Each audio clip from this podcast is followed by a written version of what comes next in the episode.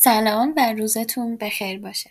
من شایلین هستم و قراره که اینجا با هم پادکست خودم خودت رو داشته باشیم.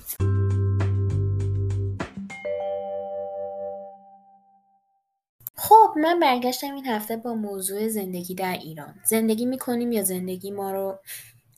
مطمئنم که برای همگی شما پیش اومده که برای ترم جدید تحصیلیتون یا نه اصلا برای شروع فصل جدید برنامه‌هایی داشتین و کلی ذوق منتظر رسیدنش بودین تا به قول احساس کنین که حسابی فعالین و دارین روز به روز به هدفاتون نزدیک میشین که تپ یادتون بیاد نه من تو ایران زندگی میکنم و اون منو. لحن این اپیزود از پادکست خودم و خودتون رو باید ببخشید، اما مطمئنم که این فقط من نیستم که این احساسو داره. زندگی تو ایران میدونین مثل یه زندگی سورئال میمونه که مطمئنم اگه اونو برای یه فرد خارجی توضیحش بدین یا توصیفش بخواین بکنین شما رو دیوونه خطاب میکنه و احتمالاً پیش خودش فکر میکنین که شما اونو دست انداختین. میدونین من به واسطه اینکه میخواستم زبان انگلیسیم پیشرفت بکنه توی این سایت‌های خارجی پنپل یا دوست مکاتبه خارجی خیلی داشتم و وقتی براشون توضیح میدادم از وضعی که زندگیامون داره خیلی تعجب میکردم و حتی سوالای بیشتری هم تو ذهنشون شکل میگرفت. حقیقت زندگی میدونین برای من یکی خیلی تو این دو سال اخیر سورئال بوده، چه به واسطه اتفاقایی که پیش اومد برای همگی ما، چه به واسطه زندگی شخصی. امسالم که دیگه نوبرش بود و من انواع اتفاقای عجیب و غریب رو تجربه کردم. یه ماه خوشحال بودم کار پیدا کردم، ماه بعد اون کار رو از دست دادم. یک ماه یه رابطه خارج شدم، ماه بعدش وارد یه رابطه جدی‌تری شدم. یک ماه یکی از دوستامو باهاش خدافزی کردم، ماه بعدش با اون یکی خدافزی کردم. خلاصه زندگی من ماجراهایی داشته که خودش یک دنیای خیلی عجیبی بوده، دنیایی که من هنوز دارم با پس لرزه‌های زندگی می‌کنم. پس لرزه‌های خروج از یک رابطه عاطفی که شاید هنوز کامل برام موضوعش حل نشده. پس لرزه‌های رفتن دوستام که مطمئنم هزاران دفعه براتون تعریف کردم و حوصله‌تون رو سر بردم با این جمله. اما کسایی که مثل من این تجربه رو داشتن می‌دونن که چه عذابیه. حالا درسته که هر روز یا یکی در میون با هم حرف می‌زنیم، البته با نزدیک‌ترین دوستاتون. اون کسایی که یکم دورترن شاید کمتر باهاشون صحبت بکنید. ولی میدونین خب بازم اون احساس تنهایی هستش باهاتون وجود داره و زندگی میکنه و همه درگیر زندگی های خودشونن دیگه. حالا میدونم اگه دوستای منم تو ایران بودن هنوز هم درگیر زندگی های خودشون بودن، اما میدونین مطمئن بودم که هنوز اینجان، هنوز پیش خودم هستن. خیلی خوشحال میشن که با من راه حلاتون رو در اشتراک بذارین، بگین که چجوری با همه این پس لرزه ها یا همین دنیای عجیب خودتون یا حالا هر اتفاقی که براتون میفته خوشایند یا ناخوشایند چجوری سر میکنین و اینکه آیا تجربه های مشابهی مثل من داشتین.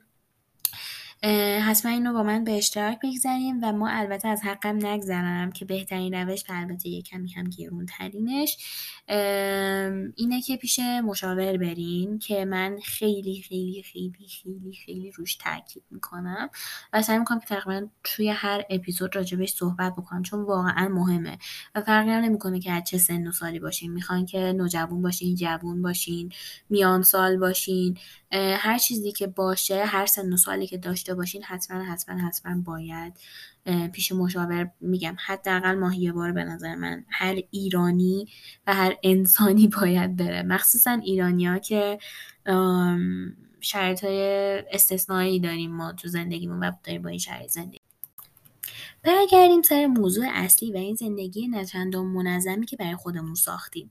میدونم که شرایطی که الان توش داریم به سر میبریم چه فیزیکی چه روحی و روانی تاثیرات روی ما و زندگیمون گذاشته که نمیتونیم منکر منکرشون بشیم و فقط باید سعی کرد با شاید صبح رو با اخبار شروع نکردن ها و شب‌ها توی تخت پای گوشی نبودن ها از تاثیراتشون حداقل توی بهترین ساعت زندگی، البته از نظر من یعنی وقت خواب و صبح اول صبحی که هنوز هیچکی بیدار نشده کم بکنیم. قبول دارین که بهترین وقتایی که آدم میتونه با خودش باشه و شاید خودش رو حتی بیشتر بشناسه و فکر بکنه همین تایم هاست. بهتون پیشنهاد میکنم که حداقل یک یا دو روز رو بذارین یه ساعت ساعت هم که شده قبل از افرادی که با اون زندگی میکنید بیدار بشین و از اون سکوت لذت ببرین. با آرامش کتاب بخون یا حتی توی دفتری کاغذی یه چیزی احساسات و افکارات خودتون رو خالی بکنین. من مطمئنم که یه بار این کار امتحان بکنین بهش علاقه‌مند میشین، هر روز تکرارش میکنین. میدونین این ثباتی که توی زندگیتون رو اگه داشته باشین و اون رو توش نگه بدارین، یعنی همین روتینی که من راجع به صحبت کردم که صبح‌ها و شب‌ها داشته باشین، خیلی کمک میکنه که افکارتون رو بتونین منظم بکنین و حتی روی روحیه و زندگیتون هم خیلی تاثیر مثبتی میذاره. من روتینی که خودم سعی میکنم که هر روز اون رو داشته باشم، البته تقریبا هر روز، روزهای تعطیل این کار رو انجام نمیدم و استراحت مطلق به خودم میدم و هیچ کاری انجام نمیدم. حالا درسته که روتین خیلی سختی هم نیستش، اما ترجیح میدم که چون روزا کاری انجام ندم و استراحت بکنم. حالا برگردیم به اون روتینی که من داشتم صحبت میکردم راجبش. روتین صبحگاهی من اینجوریه که ساعت هشت من گوشیمو رو بلندترین حالت ممکن میذارم تا اینکه به قول من از خواب بیدار بکنه، بپرونه. چون من با ناز و نوازش اصلا بیدار نمیشم، چون همونجوری که بهتون گفتم من عاشق خوابم و گفتم دیگه یکی از لذت بخشترین تایم های زندگی یک آدم میتونه این باشه. خلاصه من خودم رو با همین ساعت گذاشتن ها که خیلی هم بلند هستش از خواب بیدار میکنم و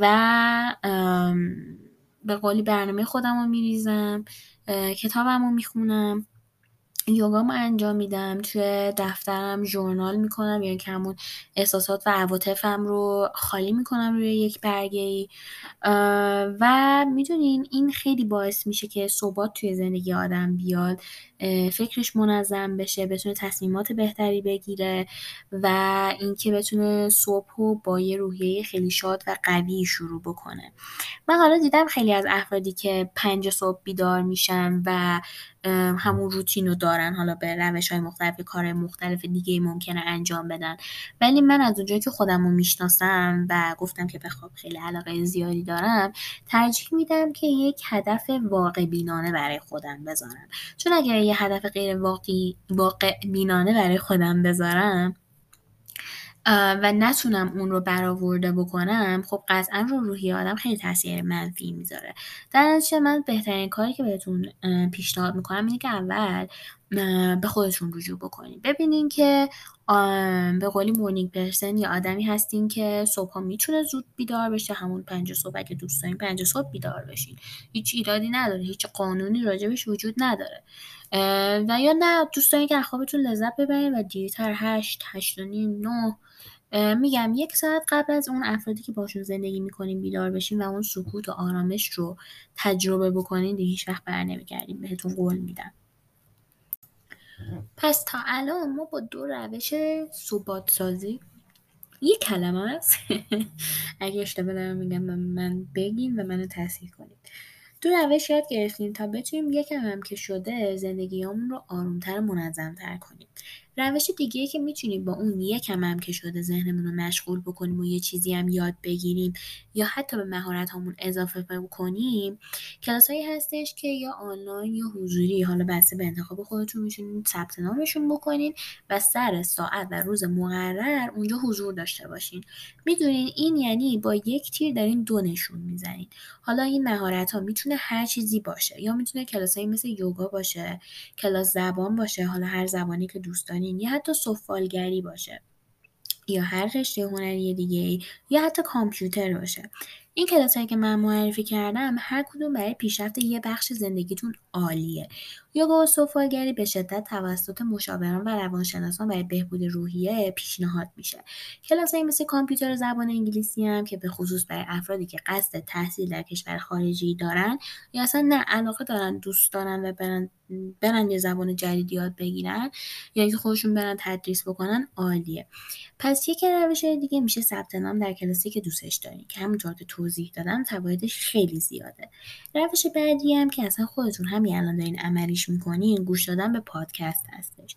حالا بازم این پادکست ها میتونن به دسته‌های مختلفی تبدیل بشن، چه تقویت یه مهارت باشه، چه برای تفریح باشه و چه چیزهای دیگه، که من خودم هم برای چیزهای مختلف، حالا از جمله تقویت یک مهارت مثل زبان، یا برای اینکه آشنایی با یه فضای کاری که میخوام باش بیشتر آشنا بشم، و یا حتی برای تفریح هم شده من خیلی پادکست گوش میدم و به شما هم پیشنهاد میکنم که از این روش استفاده بکنید. البته الان دارین عملیش میکنین که این عالیه و یک قدم به جلو برداشتین و من بهتون تبریک میگم.